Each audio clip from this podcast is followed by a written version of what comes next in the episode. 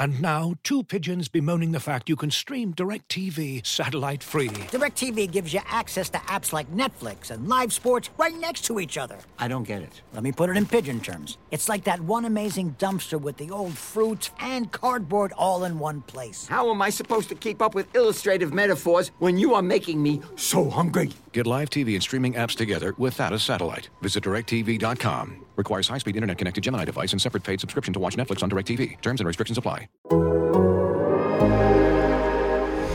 Breaking news from The Athletic. This headline podcast is presented by BetMGM, the king of sportsbooks. This is Scott Burnside along with Pierre LeBrun from The Athletic. Pierre, big news coming out of Seattle today as the Kraken announced their first ever head coach. Dave Hakstol, former Philadelphia Flyer head coach and uh, part of uh, Mike Babcock's staff in Toronto, is the first ever Kraken head coach. I got to tell you, um, I did not see that coming um, at all. Frankly, I, I, just I didn't I didn't see Dave Hakstol as a guy that that would end up in this position.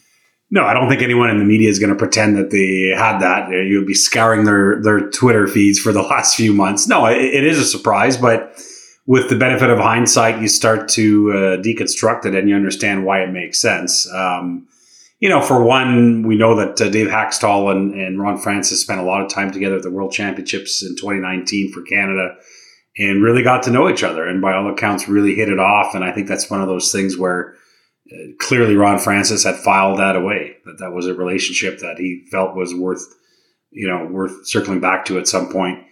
Uh, I also think that Ron Hextall and Ron Francis are always two guys that I've always had a good relationships as GMs. And of course, it's Ron Hextall that first gave uh, Dave Hakstol his chance in the NHL as a head coach. So my guess is that Ron Francis certainly would have uh, grilled Ron Hextall on Dave Hakstol, and and and away we go.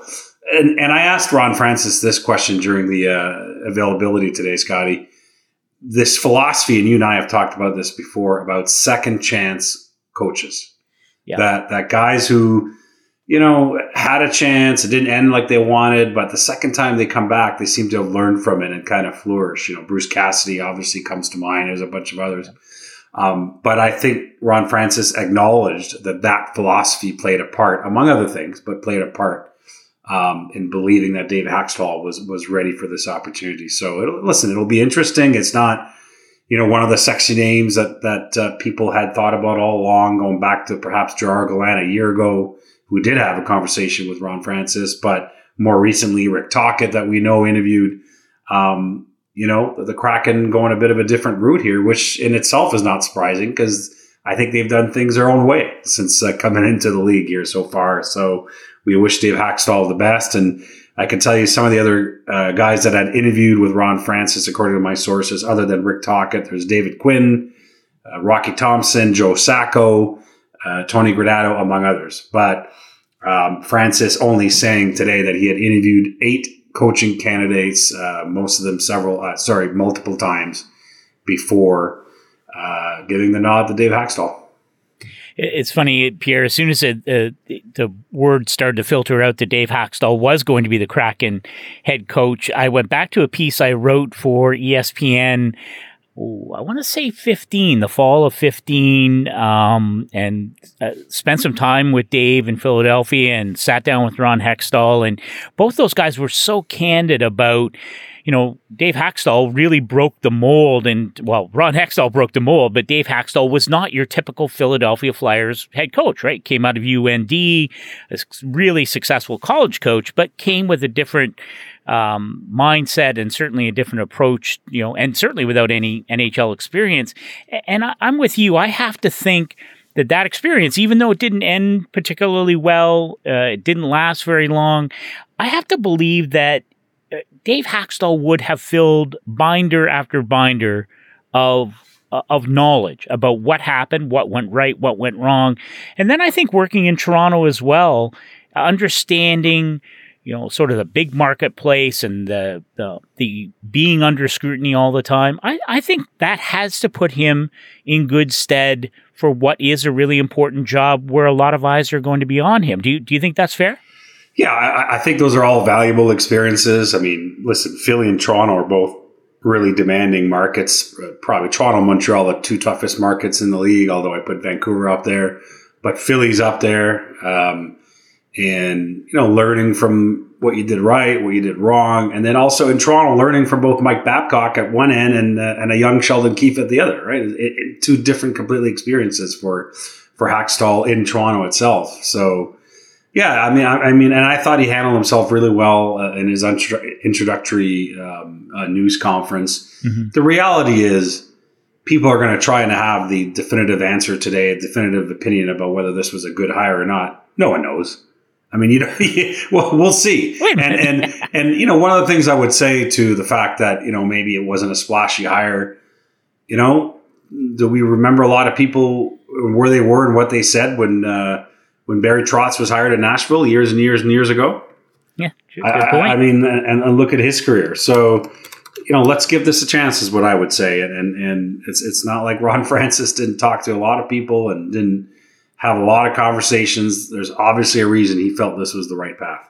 Yeah, it, it is interesting though to me that, um, and and we talked about Gerard Gallant and the work he did in Vegas, and of course Gerard Gallant recently taking over as the head coach of the New York Rangers, as you and I chatted about on the the podcast not long ago. But it strikes me that Dave Hakstol has a different kind of personality, but it doesn't mean that it's the wrong personality. But I do think when you're talking about an expansion team, and I think, you know, what what seemed to be so important for Gerard Gallant and and this immediate success that he and the Golden Knights had it was his ability to connect with the players and his ability to really sort of galvanize the the mission and the statement for that Golden Knights team. You know, the what was it James Neal called them the Golden Misfits or you know whatever it was. And I wonder. It, if you think that that dynamic is going to be any different for Dave Hakstol, there he's going to have a bunch of guys that were exposed or whatever manner allowed them to become Seattle Kraken. Mm-hmm. He's going to have to form something very quickly in that locker room. We know that Gerard Gallant did it, and it can be done. Uh, is it any different for Dave Hakstol and, and, what lies ahead for him? Do you think it might be different? And I guess we'll really know. Uh in less than a month. My goodness, when uh, Seattle announces its expansion draft picks, because one of the things that Ron Francis has kept close to his vest. Well, he keeps everything close to his vest. That's true. uh, but you know, be careful to assume that Seattle's going to want to come out of the gates and be just as immediately playoff worthy as as Vegas was. Uh, it may be that that's part of it, but it may also be that when you look at the way Ron Francis handled themselves as GM of the Hurricanes, he had a very careful, patient approach in terms of rebuilding the Hurricanes. And a lot of those players are still there today.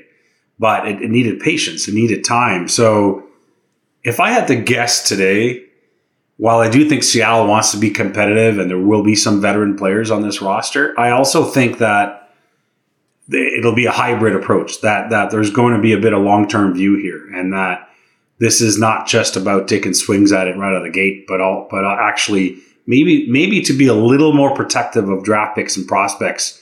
Whereas you know the Golden Knights very successfully used a lot of those assets to get players and and and to become an overnight cup contender. I wonder if Seattle won't be a little more two pronged and and have a little more patience in their approach. And the reason I say that is, you know, Dave Hakstol I think is considered a terrific teacher and and so I think if the Kraken thought they'd be in the Stanley Cup final in the next three years, they may have hired a different coach. And that's not a slight at all at Dave Hakstol. I think I think it's the ultimate compliment to Dave Hakstol. I think that Ron Francis has hired someone that he believes he has a long term future with. Yeah, it's interesting. I, I know when Dave Hakstol first took the job in Philadelphia, um, he surrounded himself, uh, along with Ron Hextall's help, I'm sure, with an, a coaching staff that was deep in NHL experience. They had Gord Murphy there. Joe Mullen was a critical part of.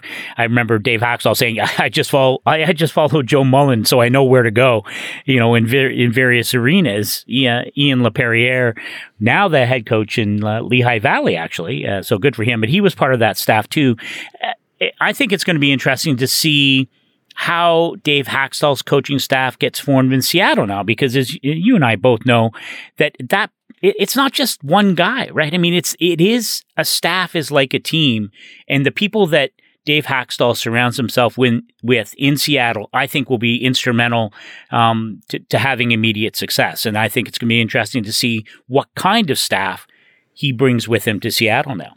Yeah, and then you know I asked Hakstol during that call today about the timeline for naming a staff because you know a lot of assistants have been hired or re-signed already in this offseason, right? And it's not like right. this is the start of the offseason. We, we're sort of almost in many ways for some teams that didn't play playoff hockey halfway through the offseason. So, you know, it'd be, it'd be interesting to see how he handles that. And his answer was as soon as possible, but not just to be quick, but to hire the people that he wants. So, right. uh, but I don't think he can wait too long. I, I, suspect he'll have most of his staff filled out by the draft in uh, in mid July.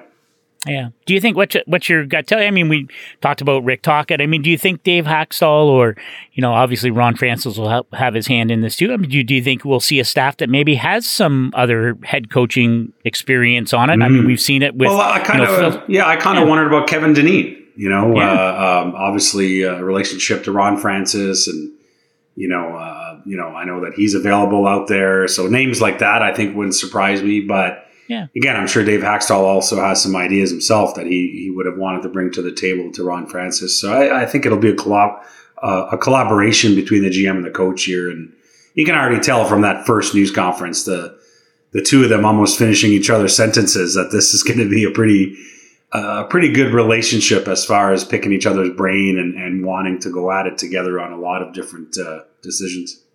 Good stuff. All right, my friend, uh, thank you so much for coming and hanging out, and thanks for joining our breaking news coverage. You should go to the Athletics headline section for much more on the story of the new Seattle Kraken head coach.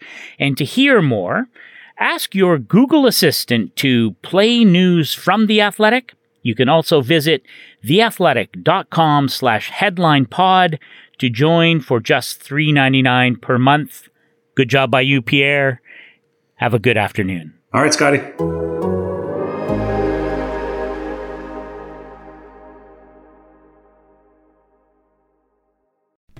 As you've probably heard by now, we've teamed up with BetMGM this season. We'll be using BetMGM lines to make all of our picks, and we'll have special offers for our listeners each week. If you haven't signed up for BetMGM yet, use bonus code The Athletic, and you'll get a one-year subscription to The Athletic, plus up to a $1,500 first bet offer on your first wager with BetMGM. Here's how it works. Download the BetMGM app and sign up using bonus code The Athletic. Make your first deposit of at least $10. Place your first bet on any game and claim your voucher for a one year subscription to The Athletic. See BetMGM.com for terms. U.S. promotional offers not available in D.C., Mississippi, New York, Nevada, Ontario, or Puerto Rico. Gambling problem? Call 1-800-GAMBLER. Available in the U.S. Call 877-8-HOPE-NY or text HOPE-NY 467-369 in New York. Call 1-800-NEXT-STEP in Arizona. 1-800-327-5050 in Massachusetts. 1-800-BETS-OFF in Iowa. 1-800-270-7117 for confidential help in Michigan. 1-800-981-0023 in Puerto Rico. First bet offer for new customers only in partnership with Kansas Crossing Casino and Hotel. Don't forget, if you haven't signed up for BetMGM yet, use bonus code The Athletic, and you'll get a one-year subscription to The Athletic, plus up to a $1,500 first bet offer on your first wager.